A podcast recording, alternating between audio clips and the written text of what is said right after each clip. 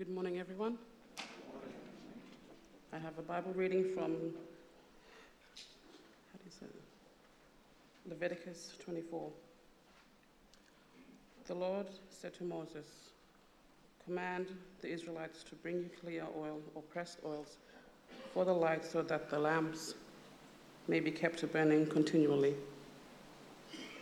Outside the curtain that shields the ark of the covenant law in the tent of meeting. Aaron is to tend the lamps before the Lord from evening till morning, continually. This is to be a lasting ordinance for the generations to come. The lamps on the pure gold lamp stand before the Lord must be tended continually. Take the finest flour and bake 12 loaves of bread using two tenths of an ephah, ephah for each loaf. Arrange them in two stacks, six in each stack, on the table of pure gold before the Lord.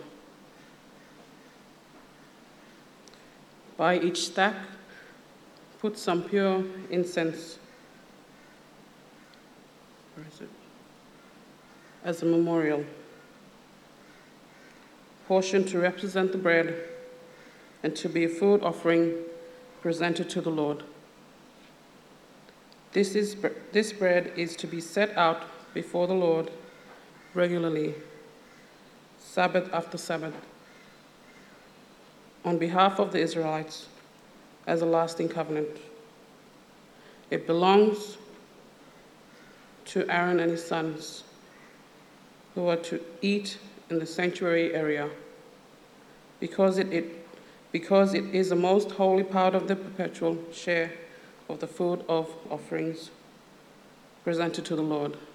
Thank you.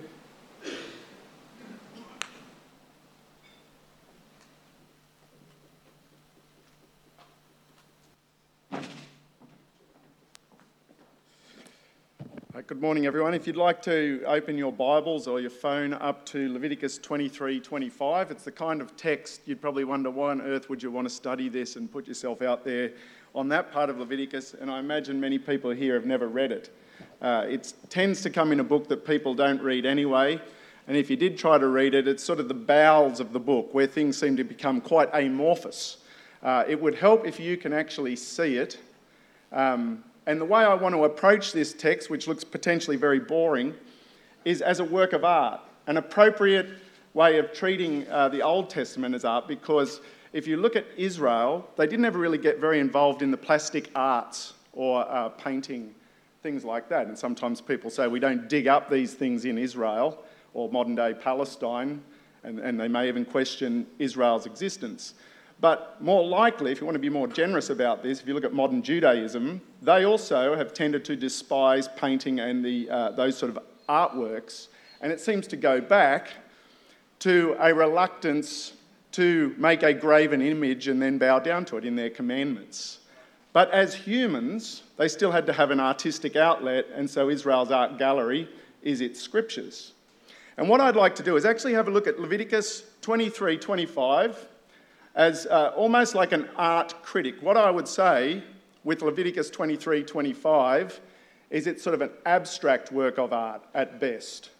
I used to only have a palate for realist uh, paintings, you know, things that look like a photograph. When you're a kid, for me, that was that would fascinate me to see someone had the skill to be able to do that. But then over time, you can develop uh, a taste for abstract art, and you just look at this random stuff, and now you're challenged to bring, bring meaning to it. And so I would say if you could stand back, I mean, it's, it's a long text, 23, 25. We're not going to get heavily involved in it, I promise you, and I'll get, I think I get uh, gonged off at 29 past, I've been told. Uh, if you are to stand back and look at this text, and I'm the art critic with you, and we say, well, what have we got in front of us?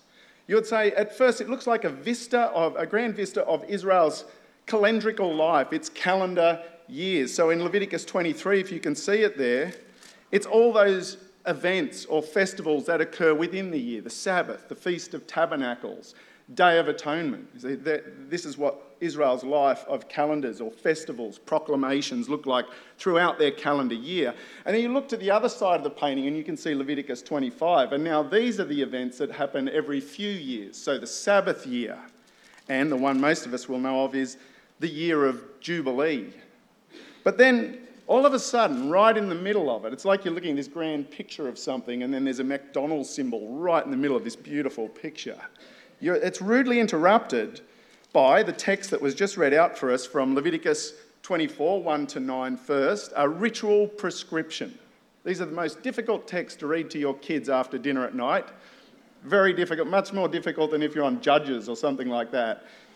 Though the text that follows it, Leviticus uh, 24 10 to 23, does have some action. It's the only fun text in Leviticus.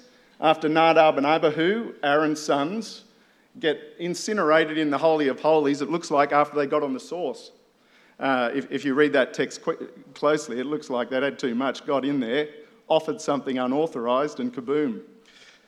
So we've got these two texts a ritual prescription text for lighting candles and getting 12 loaves of bread and putting them under these candles.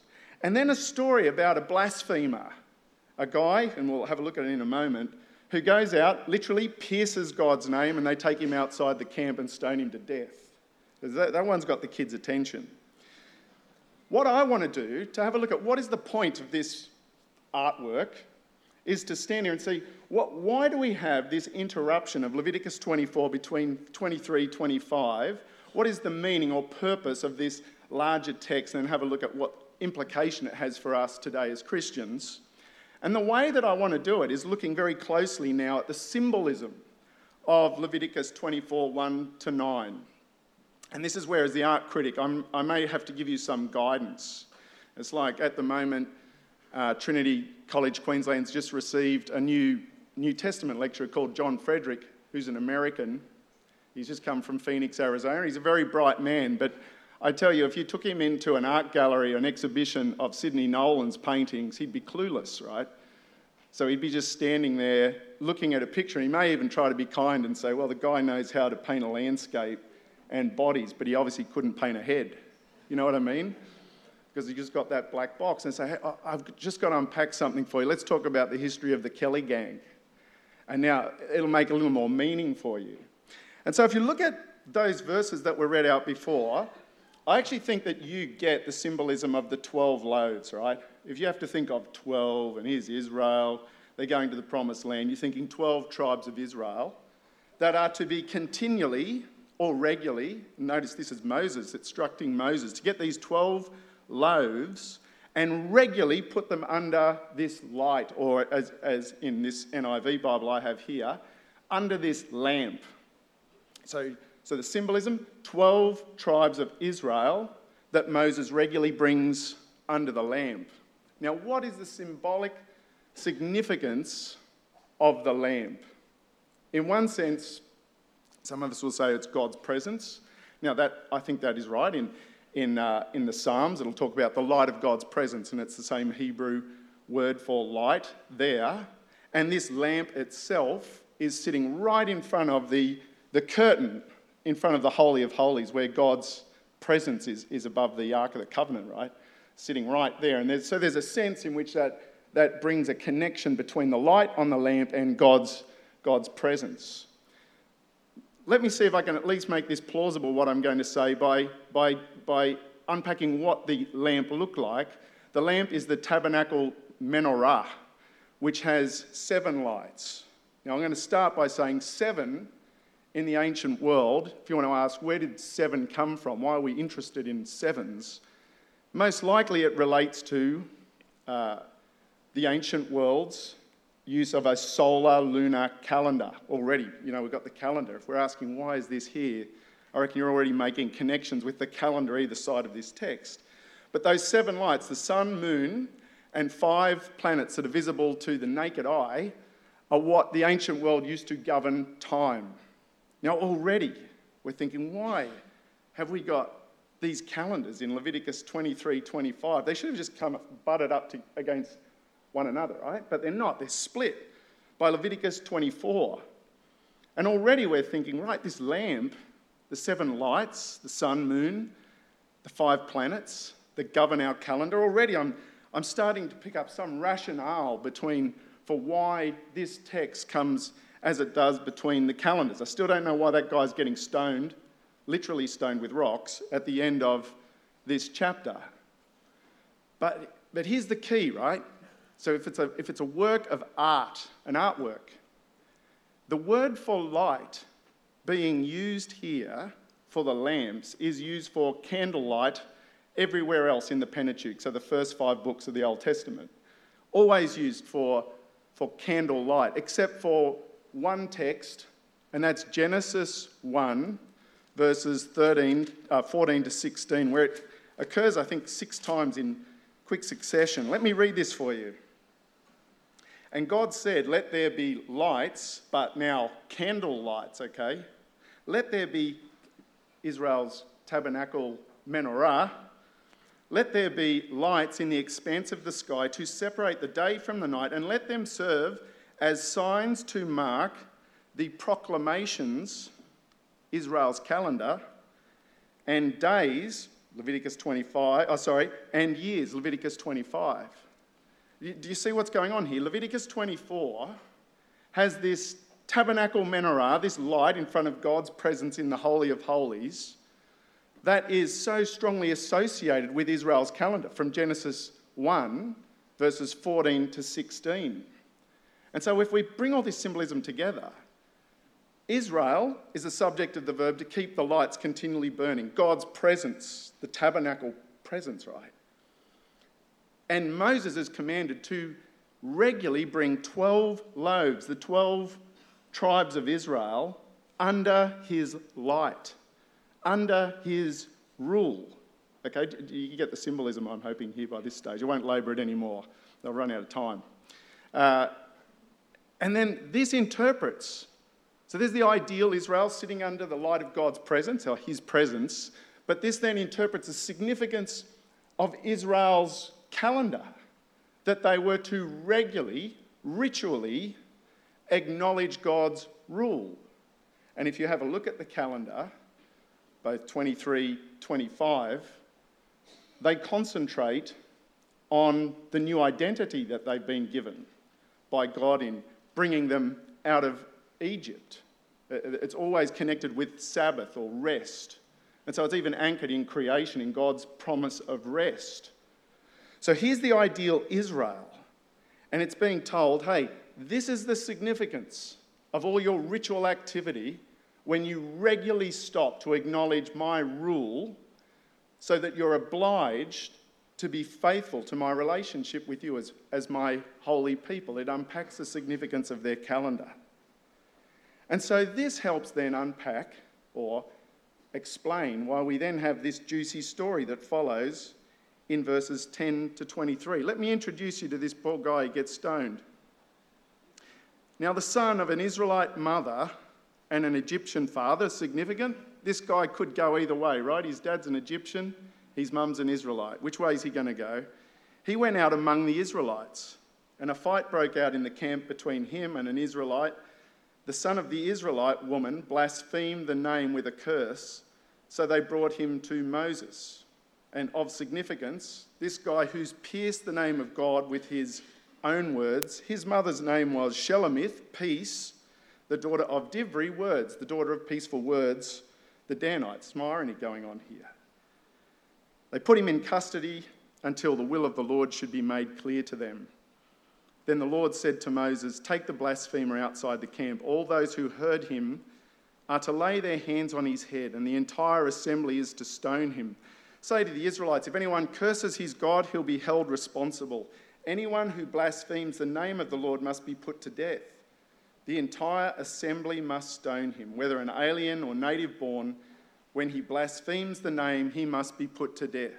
And then again with a literary flourish here in verse 17 through to 22. There's, there's this statement that shows how serious God is about this. Follow me on this. Verse 17, he says, If anyone takes the life of a human being.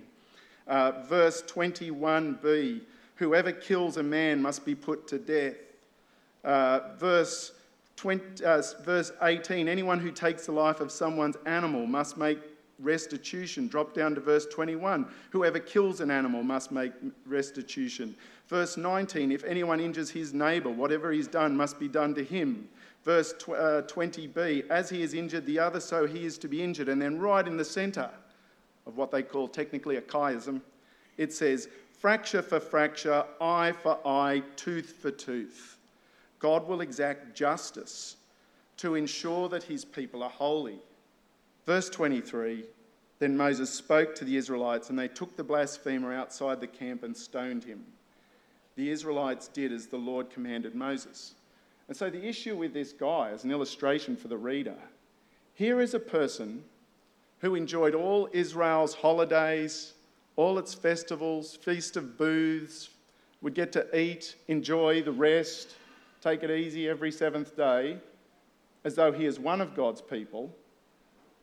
And then the next day he goes out and curses God. So his ritual life did not align with his daily life. It wasn't lived inside out, as we, have called this session.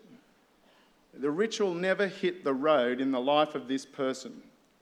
And so God demands that, not, not even just for the Israelite, but for the foreigner as well. If you don't live the life of holiness as reflected in your ritual, he'll remove you from his people outside the camp. And so there's the purpose for me of 23 25 is making a statement about Israel's ritual life.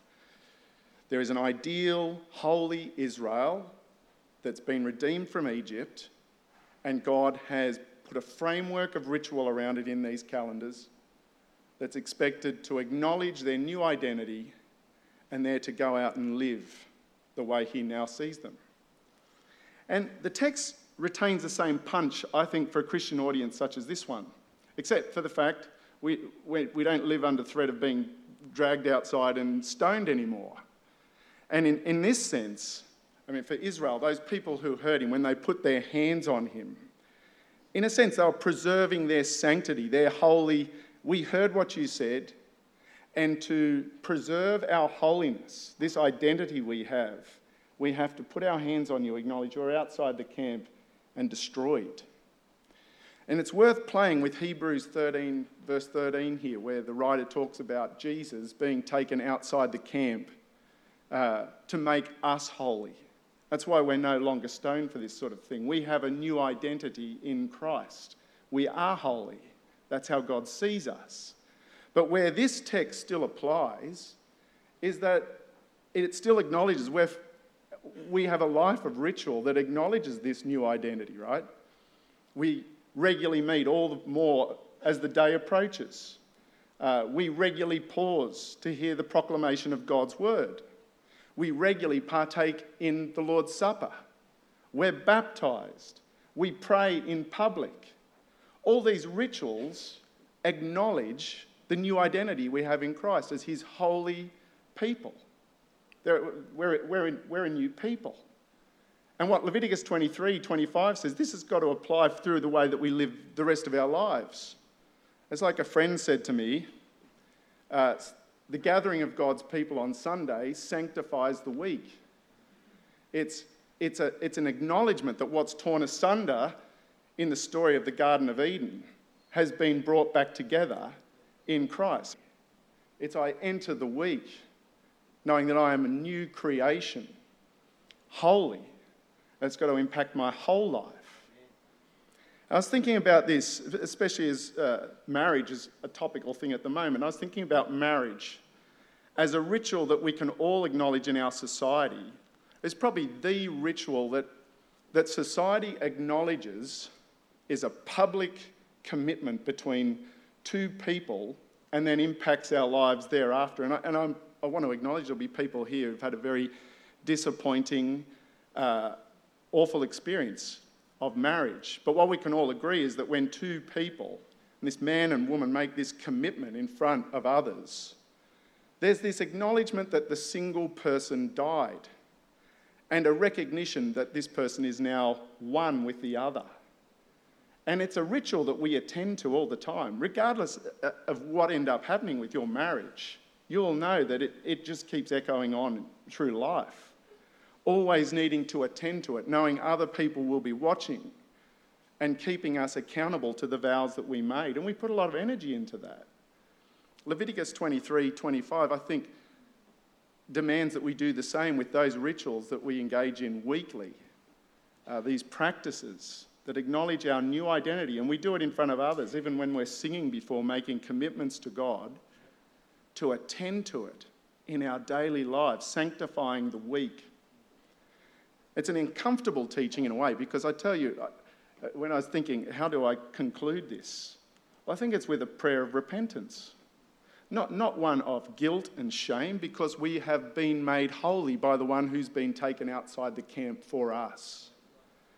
But it's time for us to repent when we find that our daily lives may not align with those ritual expressions and proclamations of who we are in Christ. So let's pray. Lord God, we ask that your Spirit would create in us a spirit of humility, that we would t- take time to reflect on those ritual practices that we engage in regularly, hearing your word proclaimed and being interested, yet sometimes we don't go and live it, or remembering that we're one with the body of Christ when we share in the Lord's Supper, yet we be, can be quite divisive. And in all those other things, as we, as we move on into our daily lives of being parents, of work, or what we do in retirement, that the way that we live, the holiness that you see in us in your Son, would be manifested in our actions and behaviours. Amen.